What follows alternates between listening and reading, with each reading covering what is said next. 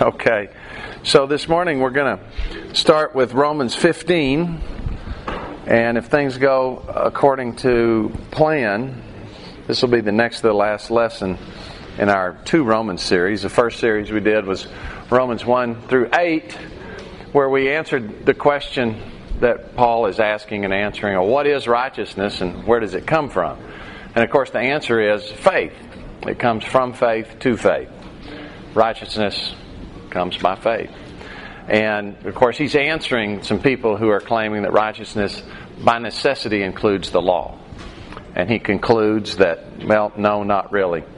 In uh, 1 through 11, I said 1 through 8. 1 through 11. In 1 through 11, righteousness, uh, if you try to seek righteousness through the law, you don't get it. But if you seek righteousness through faith, you obtain it, even if you're not looking for it, which he, uh, he came up with in Romans 10. So now we've got righteousness comes by faith, but faith is the evidence of things not seen. So if we're going to get righteousness through something we can't see, that's kind of hard. And so in 12 through 16, he's giving us some very tangible examples of what it looks like when it's happening. So this isn't this isn't how we get it, this is just what it looks like. And so today we're going to do the last of the pictures and this picture is when, when you see righteousness happening, when it's being exhibited, what it looks like is Jesus. That's what it looks like.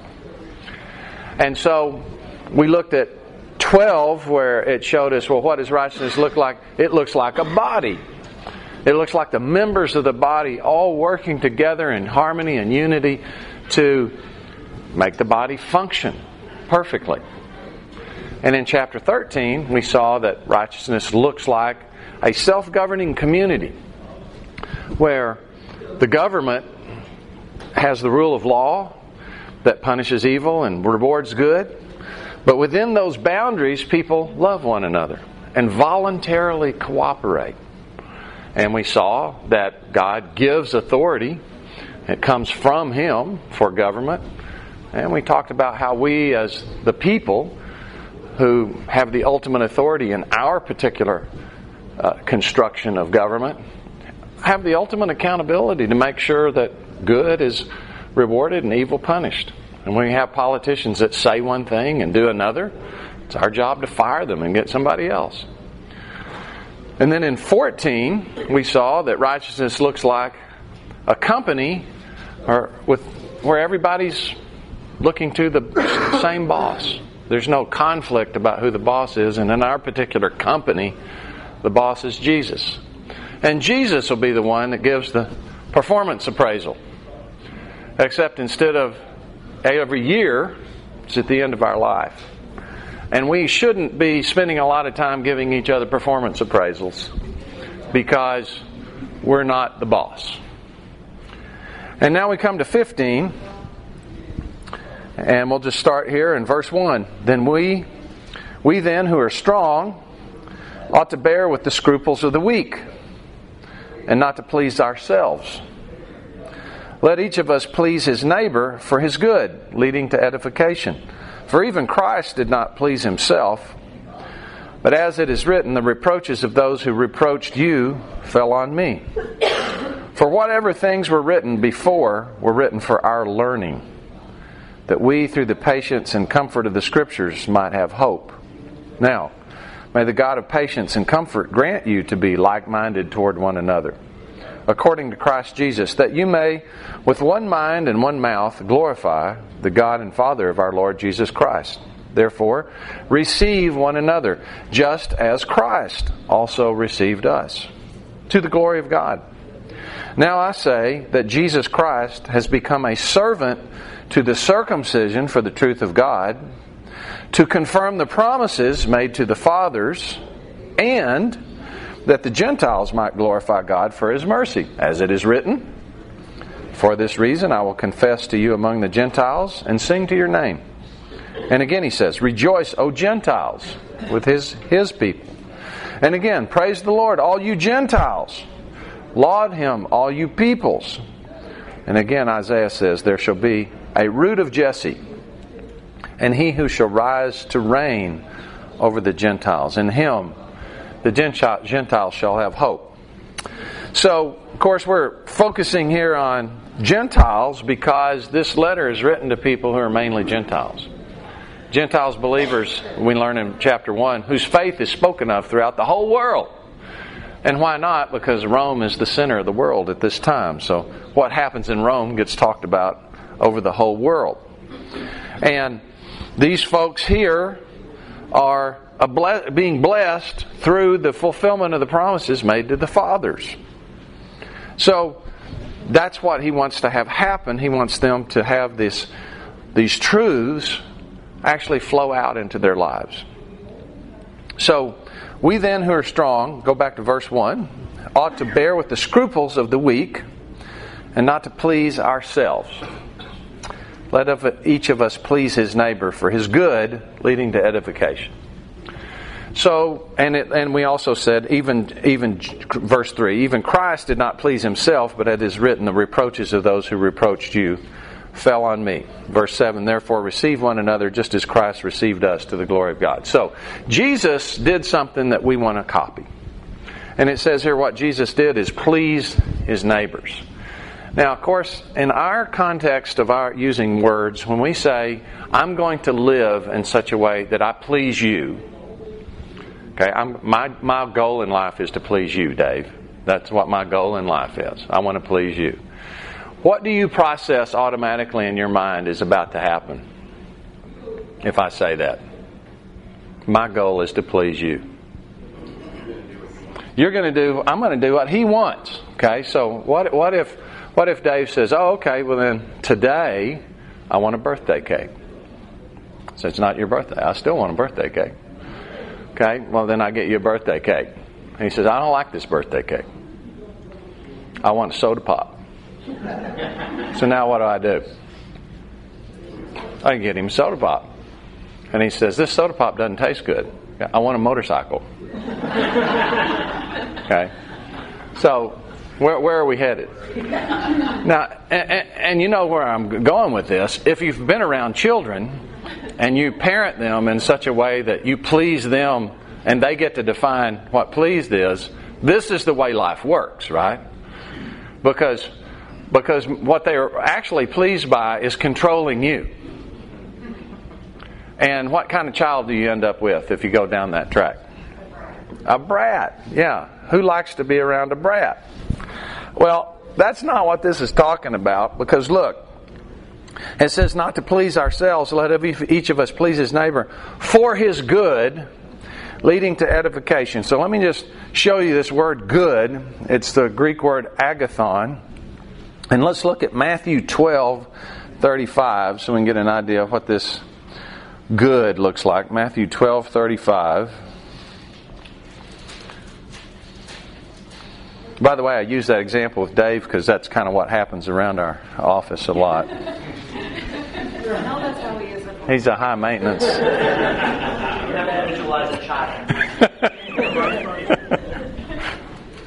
it's all those years in the army. Okay, um, verse 35. A good man, this is the same word agathon, a good man out of the good treasure of his heart brings forth good things. So a good man out of the good treasure of his heart brings forth good ha- things, and an evil man out of evil treasure brings forth evil things. So this is like virtue versus evil, uh, integrity versus corruption. Okay? So we're, we're talking here about good character. So what, what we want to do is, is invest in other people for their benefit so that they can have good character. Look at look go back to uh, Romans 15 verse 7. Therefore receive one another just as Christ received us. Well, how did Christ receive us? While we were yet sinners. And then he then goes about saying, Well, now what do you want, right? What do you want? I'll give you whatever you want. Not exactly. And there's some people that teach that's what he does, but that's, that's not what we've experienced, is it? He gives us what is in our best interest. So, how do we do this? How do we do this? Look at verse 3. Even Christ did not please himself, but it's written, The reproaches of those who reproached you fell on me. So here's Jesus doing what's in other people's best interest for their good, and what does he get? Reproach. Right. So if you tell someone the truth and it's not something they want to hear, what do you get? If you discipline your children, what do they say? I hate you. And they, they slam the door, right? You know, all my friends have parents that love them. You hate me. This is the way life works if you're focusing on the best interest of other people. However, we started with bearing the scruples of the weak. And we looked at this uh, in the in the chapter 14. We looked at this as uh, people who have weak faith actually uh, believe that they got to follow rules. And so we're to meet people where they are. So we meet people where they are and bring them one step forward. So what does that look like? Let's actually just look at some things that Jesus did. Since he's our example here, righteousness looks like Jesus engaging with other people. Let's just look at some of the categories of people he engaged with and what it looks like. So let's start with the Pharisees. And what you'll notice in each one of these, he engages, meets them where they are, and then he gives them some kind of challenge, some kind of choice that they need to make. And he always does it just the right way and the right time. It's never the same. And it's never focused on him. It's focused on the best interests of these other people. And this is this is what righteousness looks like. This is what we want to strive for. Let's look at Matthew 23, verse 13. And we'll look and see how he dealt with the Pharisees. These would be the religious leaders, the, the most uh, esteemed people among the commoners were the Pharisees. And so, how do you speak to and engage with the most esteemed people in public? Verse 13. Matthew 23. But woe to you, scribes and Pharisees, hypocrites! For you shut up the kingdom of heaven against men. You neither go in yourselves, nor do you allow those who are entering to go in. Woe to you, scribes and Pharisees, hypocrites! You devour widows' houses, and for a pretense make long prayers. Therefore, you will receive a greater condemnation. Woe to you, scribes and Pharisees! You kind of get the point here, right? It's not very nice. But why is he doing this? What do you blind guides who say, uh, whoever swears by the temple, it's nothing, etc.? You, you, you actually yourself are blind. Well, he met these people in a position where they were. He gives them a rabbinic dialogue. This is what they were. They're teachers, they're leaders, they're in the public square proclaiming. So he met them in the public square and proclaimed and he's engaging them where they are with their authorities. He's engaging them as a fellow authority. And he's challenging them. And they killed him for, for it. Okay? But this is one of the places he did. He engaged authority when it was wrong, publicly, took them to task, and then, and then suffered for it. Okay? So, there's a, t- to go back to Romans 13. Okay? When we've got authorities that are saying one thing and doing another, that's hypocrisy. And it's our job to call it out. And I'll tell you from personal experience, there'll be persecution associated with that because they have power and they'll use it. But if we want to stand for righteousness, we'll do it anyway. Well, let's look at the kind of the other sort of uh, spec end of the spectrum. What about sinners? How did he engage with sinners? Let's look at Luke 19:1. It's a very interesting passage, Luke 19:1. Then Jesus entered and passed through Jericho. Now behold, there was a man named Zacchaeus who was a chief tax collector and he was rich. So in this time in place, if you're a tax collector, who are you collecting taxes for? The Romans. And if you're Jewish and you're collecting taxes for the Romans, you would be considered not only an unpopular person, nobody loves the IRS, but you're also considered a traitor to the nation because you're taking from God's people and giving to this pagan invader. And the tax collectors got rich because the way tax collecting worked is you bid a percentage that you get to keep. And you get to kind of keep a percentage of whatever you collect. And so if you the more you collect, the more you make.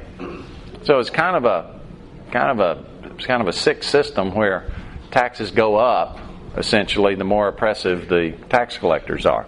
So you got to understand why everybody hates the tax collectors. And so he's a chief tax collector and he was rich. And he sought to see who Jesus was, but could not because of the crowd, because he was short of stature. So he ran ahead and climbed up into a sycamore tree to see him, for he was going to pass that way. I know everybody's got the song running through their head, right? And when Jesus came to the place, he looked up and saw him and said to him, Zacchaeus, make haste and come down, for I must stay at your house. Now, this is an interesting engagement, isn't it? Uh, so, but look, look at what's happening here. I need to stay at your house. Does that remind you of something? Does that remind you of another verse? Uh, let's just let's just go over and look at Revelation chapter three real quick. So I think there's a I think there's a, a you know a physical parallel happening here. Re- Revelation chapter three, and this is in the lukewarm church. Ch- Revelation three verse uh, twenty, and let's just start in. Uh, uh, let's see, 19. As many as I love, I rebuke and chasten. Therefore, be zealous and repent. He's talking to a church. And he says, Behold, I stand at the door and knock. If anyone hears my voice, if anyone hears my voice and opens the door, I will come into him and dine with him and he with me. So, he's knocking. I, I, it's kind of like in apparently in Uganda when you knock. What what is the what is it you say when you knock in Uganda? What is it? Cody, Cody. Cody, Cody. Yeah, you yell out Cody, Cody, and everybody come in. So it's it's something like that. That you know, hey, would you like for a minute? There's no electricity at this time, no doorbells, right? So um, yeah, he. If you hear and say yes, uh, come in, then there's an opportunity to eat with Jesus here. Well, that's what's going on with Zacchaeus. He meets Zacchaeus is interested in who this is, and he says, "Hey, I'm gonna. I need to stay at your house." And so, verse six, he made haste and came down and received him joyfully. But when he, they saw it, they all complained and said, "He's going to be a guest with a man who's a sinner. What's he doing that for?" Well, now again, he's breaking the social norms. So, first of all, he's defying the authorities and all of their prestige that they generate and saying, you know, what you're doing is not true, and what you're saying is not right. Well, actually, what you're saying is right, but you're not doing what you say. You're a hypocrite. And now he's coming and saying, you know, I'm going to eat with this sinner. And Zacchaeus stood and said to the Lord, Look, Lord, half my goods I'm giving to the poor, and if I took anything by false accusation, I'm going to restore him back fourfold. And Jesus said, Today salvation has come to this house because he's also a son of Abraham. For the Son of Man has come to seek and save that which was lost. So, against societal norms, he meets Zacchaeus where he is, and he gives him a, a challenge and a, deci- and a decision. You want to let me come in your house? You want me to let you? You want me to invade your life and and challenge everything you you do? And Zacchaeus said yes. It's interesting. Zacchaeus said yes. The Pharisees said no. And not just the sinners who are tax collectors, who are males, but the Samaritans who are women. So he's getting more and more radical here, meeting people where they are. Because apparently everybody is somebody he wants to engage with. Let's look at John chapter 4, verse 7. So here he is in Samaria, and a woman of Samaria comes to draw water, and Jesus says, Give me a drink. For his disciples had gone away to the city to buy food. Then the woman of Samaria said to him, How is it you, being a Jew, ask a drink from me, a Samaritan woman? You can tell who the Jews are I mean, by the way they dress and so forth. J- Jesus was a rabbi, so he would have been dressed as a rabbi. And rabbis don't talk to Samaritans, and they probably don't talk to Samaritan women double double folk. And here's Jesus meeting this woman right where she is. Now, some people point out that this is midday, and the norm was to show up like in the morning or evening to get water because that's when the cool of the day. And so some people surmise that this is an outcast woman coming in the middle of the day because uh, she wouldn't be there to be scandalized by other people or whatever. That's that's possible.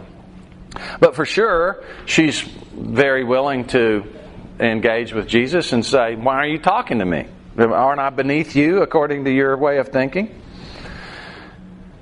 Because uh, for Jews had have no dealings with Samaritans. Then verse 10, Jesus answered and said to her, If you knew the gift of God and who, who says to you, Give me a drink, you would have asked him and he would have given you living water. So you're asking me one question, but you really should be asking me another question. If you knew who I was, you'd ask me a different question. You're asking me, Why am I talking to you? What you really should be asking is, Would you give me a drink? Because I, I, asked you, you asked me to give you a drink. You should really be flipping the tables on me because I can give you a drink that won't won't end. Living water, living water is running water. They're probably here at the cistern or the well. So, well, would you rather have well water or running brook water? The women said to him, Sir, you have nothing to draw with. The well's deep. Where, where then do you get that living water? How are you going to? We're out here in the desert with a well. Where, where are you going to create an aqueduct here and cause living water to happen? Are you greater than our father Jacob, who gave us this well and drank from it himself, as his sons and livestock? And Jesus answered and said to her, Whoever drinks of this water will thirst again, but whoever drinks of the water I give him will never thirst. But the water I give him will become a fountain of water springing to everlasting life. And the woman said, Yeah, give me this water so I won't thirst and won't have to come here to draw anymore.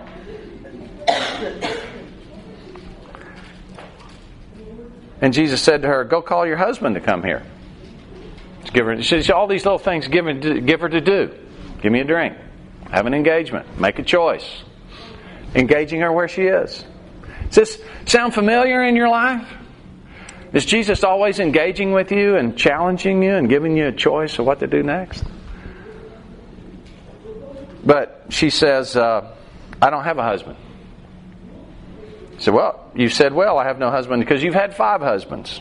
And the one who you're now with is not your husband. In that you spoke truly. Good job for telling the truth. so, this is engaging to people for their good. Now, in every one of these cases, Jesus could be criticized, and he most certainly was with the Pharisees. Like, why is this your business? Why don't you leave me alone? And what you'll see is that it, when the people reject him, he just says, "Okay," goes on goes on about his business. He doesn't he doesn't batter the door down. He knocks on the door, and people invite him in. Then he, then he invites in. So the way this works is we engage with people. We see that if we can challenge them to move forward to their best interest, and if they're not interested, we disengage. This isn't this isn't nagging. This isn't this isn't uh, becoming annoying. Well, it is becoming annoying, but it's not. But it's it's not trying to overcome people's choice. But so Jesus engages with the sinners. Look, look at Luke chapter 9. See how he engages with the disciples. It's one of my favorite chapters in the Bible. Um, Luke chapter 9.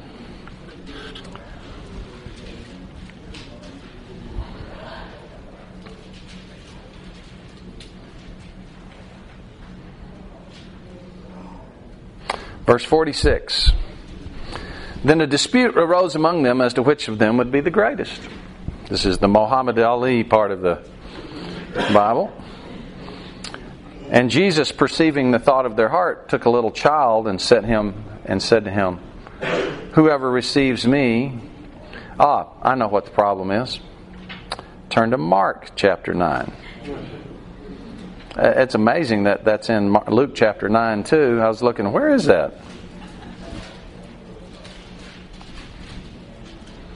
Okay, here we go. So look at Mark chapter 9, verse 33. Then he came to Capernaum, their headquarters city. And when he was in the house, he asked him, oh, What was it you disputed among yourselves on the road? But they kept silent, for on the road they had disputed among themselves who would be the greatest. And he sat down, called the twelve, and said to them, If anyone desires to be first, he'll be last of all and servant of all. And then he takes this child and he says, Whoever receives one of these little children my name receives me. So John says, Yeah. But you're not talking about just anybody, right? Receiving a child. It has to be us. Because, you know, like we saw this guy on the road preaching in your name, we told him to stop because he wasn't one of us. And Jesus says, Don't tell him to stop. If he's not, if he's not our enemy, then he's our friend. Yes, in fact, anybody can do this. So, all this dispute you're having among one another, uh, you actually all are about like this child. And if you'll receive the child, then you'll be great, and anybody can do it. So, just bringing them down, notch, notch, notch, notch, bring them down, down, down.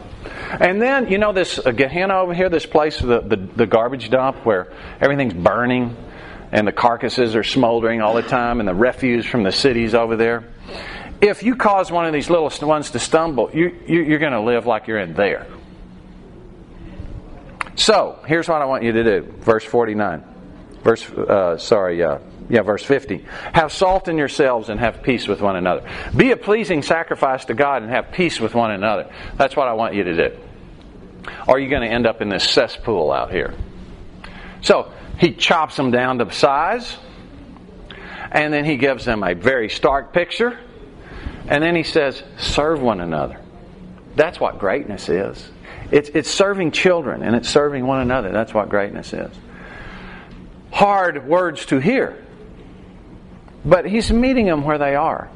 He's giving them things they can understand. But notice he engages with them in what they're concerned about, which is who's the greatest? You want to be great? I'll tell you how to be great. Serve children. So, this is how we're supposed to be. This is what righteousness looks like. That, that, means, that means we're going to have a lot of people that don't like us because we're always looking to move them forward. The opposite is to say, How can I get you to like me?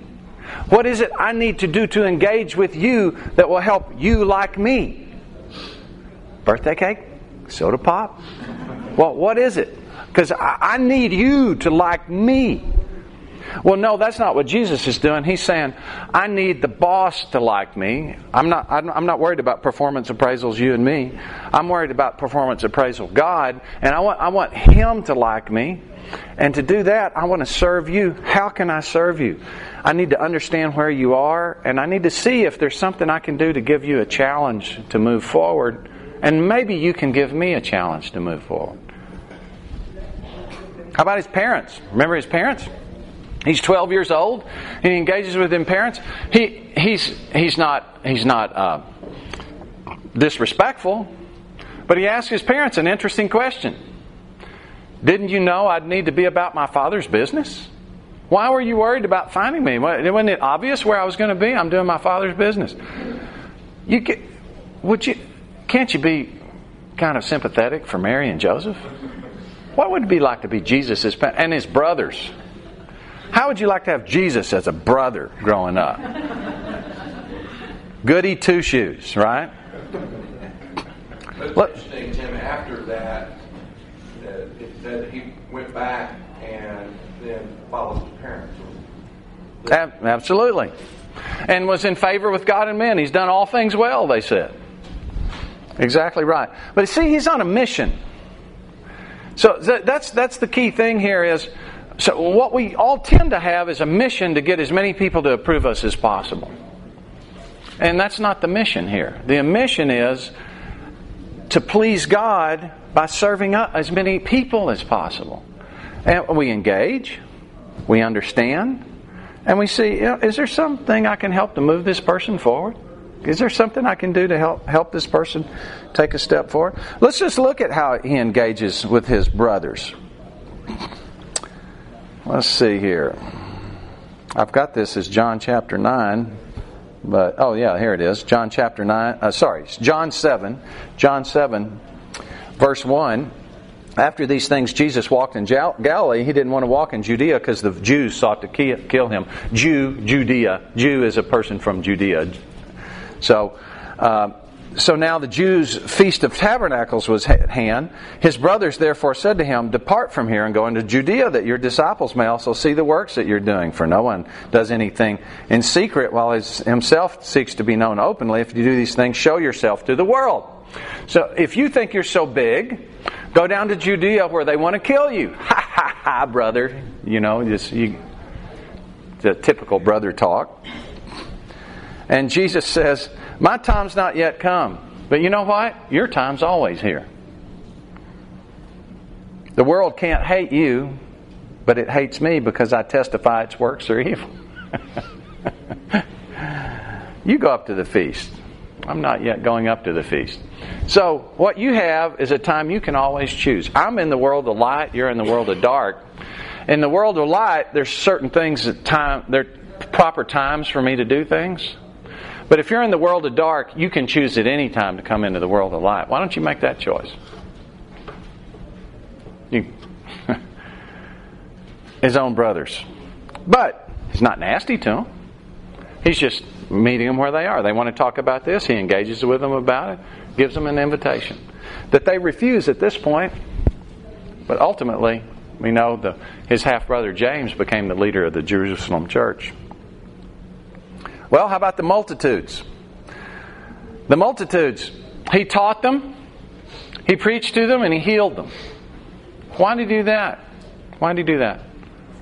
Well, he's meeting them where they are. He's giving them a physical, meeting their physical needs so they can understand the opportunity to have their spiritual needs met. And he's just meeting them where they are. Look at another interesting one, though Herod. Look at Luke 23, verse 8.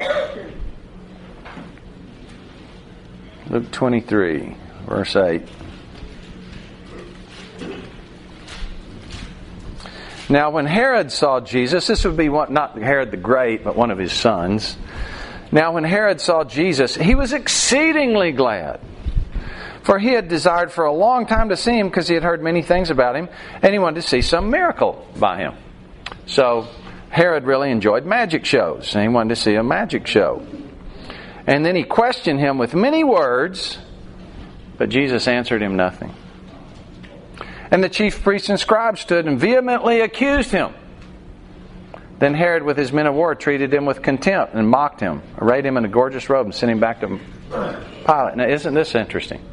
For this guy, Jesus would say nothing.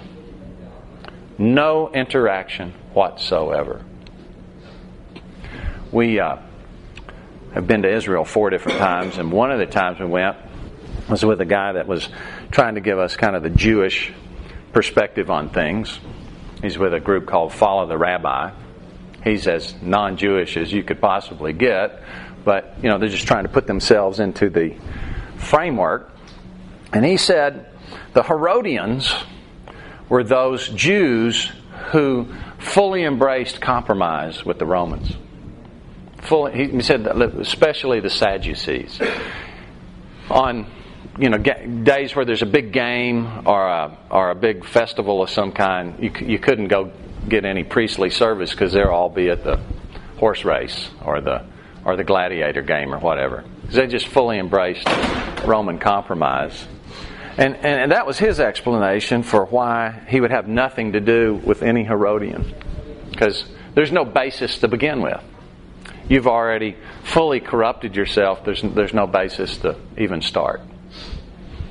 Don't know if that's the case or not. What we do know is he would answer him nothing. This is a guy who got zero, uh, zero um, interaction. Now we know another Herod did get some interaction from Paul, and you know he had a, the episode in Caesarea, uh, no, Caesarea by the Sea, where he st- gives a speech and everybody says, The voice of a God, not a man. He didn't glorify God, and worms ate him up, and he fell over and died. Uh, we know another one of the Herods uh, cut off John the Baptist's head. So these guys are exceedingly corrupt. And my, my takeaway is if there's no basis on, on which to help someone move forward, you don't bother. It's the pearls before swine principle. You know, the pearls before swine principle, uh, it, I'm going to give it in kind of Tex, Texanese. Uh, don't don't uh, feed a coyote raw meat or get in a pen and take a nap with a pig. Because if you do, you're just going to get uh, you're just going to get rolled over in the mud and squashed, or you're going to get your hand bit. Okay, it's a little chiasm: dog, pig, pig, dog, and that and that the, the and the the idea is just don't don't waste your time on somebody that has no interest. It's just not it's not worth the trouble invest your time with people that have some, some you have some inkling, may be willing to move forward. And then if they take that, then help them move forward again. Because again, we're all on a mission. We're, we're not trying to figure out who can serve us by, by giving us affirmation. Well, how about the Romans? We dealt with two different Romans. Let's look at uh, first the centurion. Matthew 8 5. This is really a fun one. Matthew 8, verse 5. Now, when Jesus had entered Capernaum, again, this is his headquarters city, just to the north of uh, Sea of Galilee, he says, uh, uh, a centurion, which is a Roman leader, uh, like a, a, a battalion leader type guy, came to him and pleaded with him and said, Lord, my servant's lying at home, paralyzed, dreadfully tormented. And Jesus said, Well, I'll come heal him. The centurion said, Lord, I'm not worthy you should come under my roof, but only speak a word and my servant will be healed. I, am a man under authority. I have soldiers under me, and I say to one, Go, and he goes. And I say to another, Come, and he comes. And to my servant, Do this, and he does it. I understand authority. So you have authority, just do it, just say it. And I don't want to get embarrass you to my, you know, rabbi coming under a Gentile's roof and stuff. I, I get all this stuff. Just say it. It's good enough. And Jesus heard this and marveled and said to those who followed, Assuredly, I say to you, I've not found such great faith, not even in Israel. In other words, why can't you have faith like this guy? This guy is awesome. Mr. Centurion, you are fantastic. Keep, keep that up. You're doing a fantastic job. And I want to elevate you as an example to all these supposedly godly people. Follow this Roman. That's what we're after faith like this. And he tells the centurion, Done. Well, now this is interesting because what he's saying to this guy is, Keep it up. You are doing exactly what needs to be done. Live like that. A life of faith. That's great. And of course, to the most unlikely of all people, to the Jews, it's like, what, what, what, you Roman is good and we're bad? Well, how can that possibly be the case? Well, he says not only that, in verse 10, he says, Assuredly, I say to you, I've not found such great faith in Israel. And I say to you, many will come from east and west, not, not from Jerusalem, east and west. Uh, the Assyrians, the Babylonians, the Romans, and sit down with Abraham, Isaac, and Jacob in the kingdom of heaven. Sit down at the table of honor. And a lot of Jews are going to be standing up in the outer circle. Even some are going to be out there weeping and gnashing of teeth. They're going to be excluded from the banquet of honor. There's going to be no honor for them. They're children of the kingdom, so we're not talking here about heaven and hell. But they're not, we're going to have Romans and Babylonians honored while people in Israel are dishonored. Why? Faith. So live like this.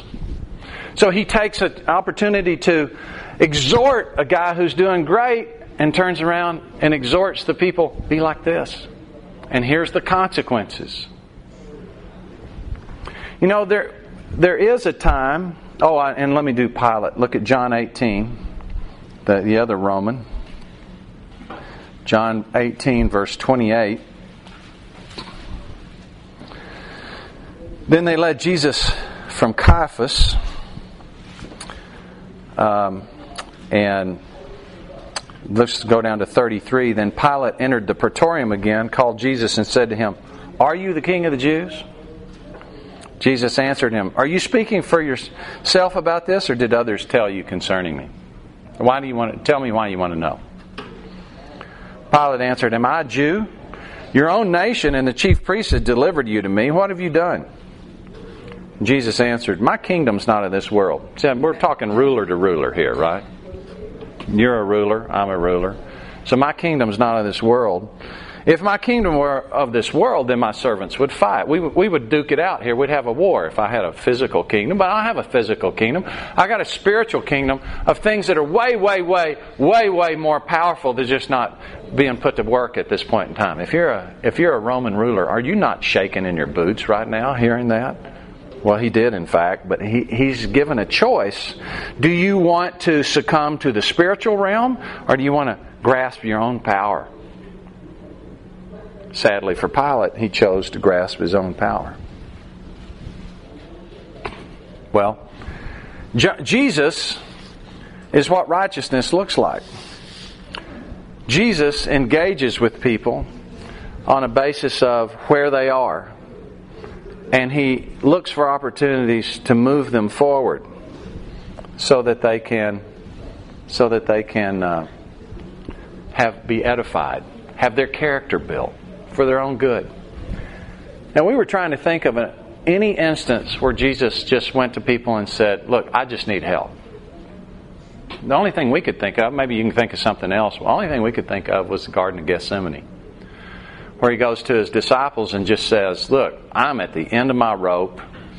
I am totally out of gas. I'm on the verge of death. And I just need you to be with me.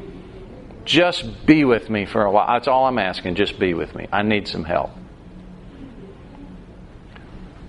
If that's the only time, isn't it sad that he didn't even get that? he just didn't even get that. But he, he didn't let that deter him from serving his mission.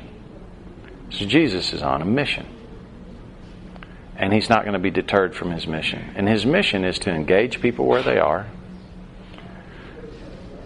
give them truth, knowledge, if, they, if they're in a position to receive it, that's appropriate for them at the time, and give them a choice to move forward. Because He's trying to build other people's character. Now, for us, we have a difference, don't we? And that we need to be recipients of this as well. Because we have the body. So, I think the, the admonition for us would be to live like Jesus in seeking the best for others. And also to have the humility when other people approach us to listen and to realize, hey, you know, there's something I need to learn. Even if they don't have proper motives, there's, there's likely something we can learn from that. Because at the end of the day, the big thing here is uh, this is not self centric, it's not self elevation. What it is, is service. And of course, it's by faith the ultimate elevation. Because what Jesus tells us is, he wants us to share this throne of his with him. Let's just end by going to Philippians chapter 2 and just get, get in mind with this mission what it looks like. Philippians 2, chapter 5, let this mind be in you which was in Christ Jesus. So, this is the mentality he had when he's on his mission and he's engaging with all these kinds of people. Who, being in the form of God, did not consider it robbery to be equal with God, but made himself no reputation, taking the form of a bondservant and coming in the likeness of man. So, he went from a most exalted place in the universe to just an ordinary man. And being found in appearance of man, he humbled himself and became obedient to the point of death, even death on the cross. So he now becomes obedient to his Father to the point of death on the cross. Therefore, God, therefore, because he was obedient on the cross, God has highly exalted him, given him the name which is above every name. So he already had the name that was above every name outside the realm of man. But now he has the name above every man, name within creation as a man because he walked in obedience. That at the name of Jesus, every knee should bow, every tongue confess. And Jesus says, I want you to have that same mind so that you walk in obedience to the point where I take you to my Father and say, Look what, look what this guy did for me. Look what Herman did for me. Look, look, look what Dan did for me. And he can say, I'm going to lift you up and help. You, I want you to help my son because I want to elevate you. I will elevate you. Have this mind. We're on a mission. And the mission is serve others. And all the elevation won't come from us manipulating other people. It will become because Jesus says, You did exactly what I asked you to do. I will lift you up. So, this is what righteousness looks like. It looks like a body, it looks like a self governing society, it looks like uh, see what was 14 a company where everybody understands who the boss is. And it looks like jesus as he engaged one-on-one with people. So we have unity and diversity all right thanks god for this uh, lesson. Uh, what a challenge to be like you and to have this mind to be mission-minded people. Pretty tough for us who are so self-centric. But God, would you please strip away our self centrism and help us have perspective to see, to see where others are, see how to engage them effectively, and to listen when we're engaged by others as we seek to grow ourselves. I Pray that you'll give us this power of your Spirit that we may be lifted up and elevated to become like you and to seek the kind of approval that you gained. In Jesus' name, amen.